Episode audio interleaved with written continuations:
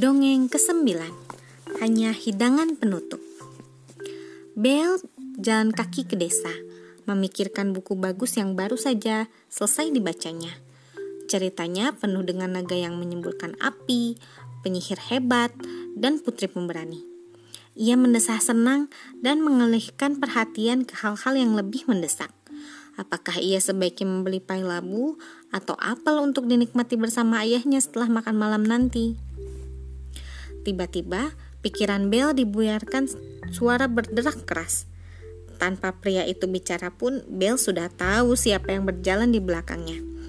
Ia pasti bisa mengenali suara langkah berat itu di mana saja. Gaston, gumam Bel. Bel, benarkah? kata Gaston. Kau sudah berhenti membaca buku? Selamat pagi Gaston, sapa Bel. Ia jadi ingin membuka bukunya lagi saat itu juga. Mau ke pasar ya? Aku akan menemanimu, kata Gaston. Sambil mengoceh tanpa henti tentang dirinya sendiri dan aksi-aksinya, Gaston mengikuti Bel keluar masuk toko. Wah Gaston, kau memang pandai beromong kosong, kata Bel dengan nada memuji.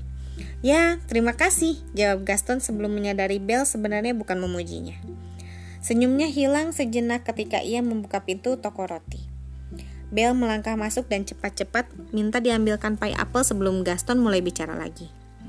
Setelah pai itu berada dalam keranjangnya, ia melambai pada Gaston dan pemilik toko. Selamat tinggal, ia berseru, berjalan cepat menuju jalan setapak hutan. Ia mengembuskan napas lega, sepertinya ia berhasil melepaskan diri dari temannya yang menyebalkan itu. Bel, tunggu! Gaston menyambar tangannya. Aku tidak punya waktu untuk berlama-lama, Gaston, kata Bel. Aku harus pulang untuk menyiapkan makan malam.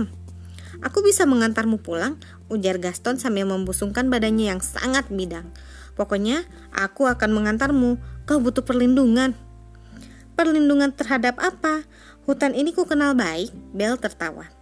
Dari binatang buas, monster, pencuri, Gaston menjawab dengan gaya dramatis. Bel mendesah dan menggeleng. Lalu tiba-tiba Bel dan Gaston betul-betul mendengar sesuatu di jalan setapak di depan. Cepat-cepat Gaston mendorong Bel ke pinggir. Bel tersungkur di tanah. Keranjangnya melayang entah ke mana. Hati-hati, seru Bel. Tapi terlambat, binatang buasnya muncul. Ternyata kuda ayahnya, Filipe. Untuk pertama kalinya, setelah lama sekali, Bel tersenyum melihat Gaston. Pai apelnya ternyata mendarat persis di kepala laki-laki itu. Sekian, terima kasih telah mendengarkan. Selamat malam.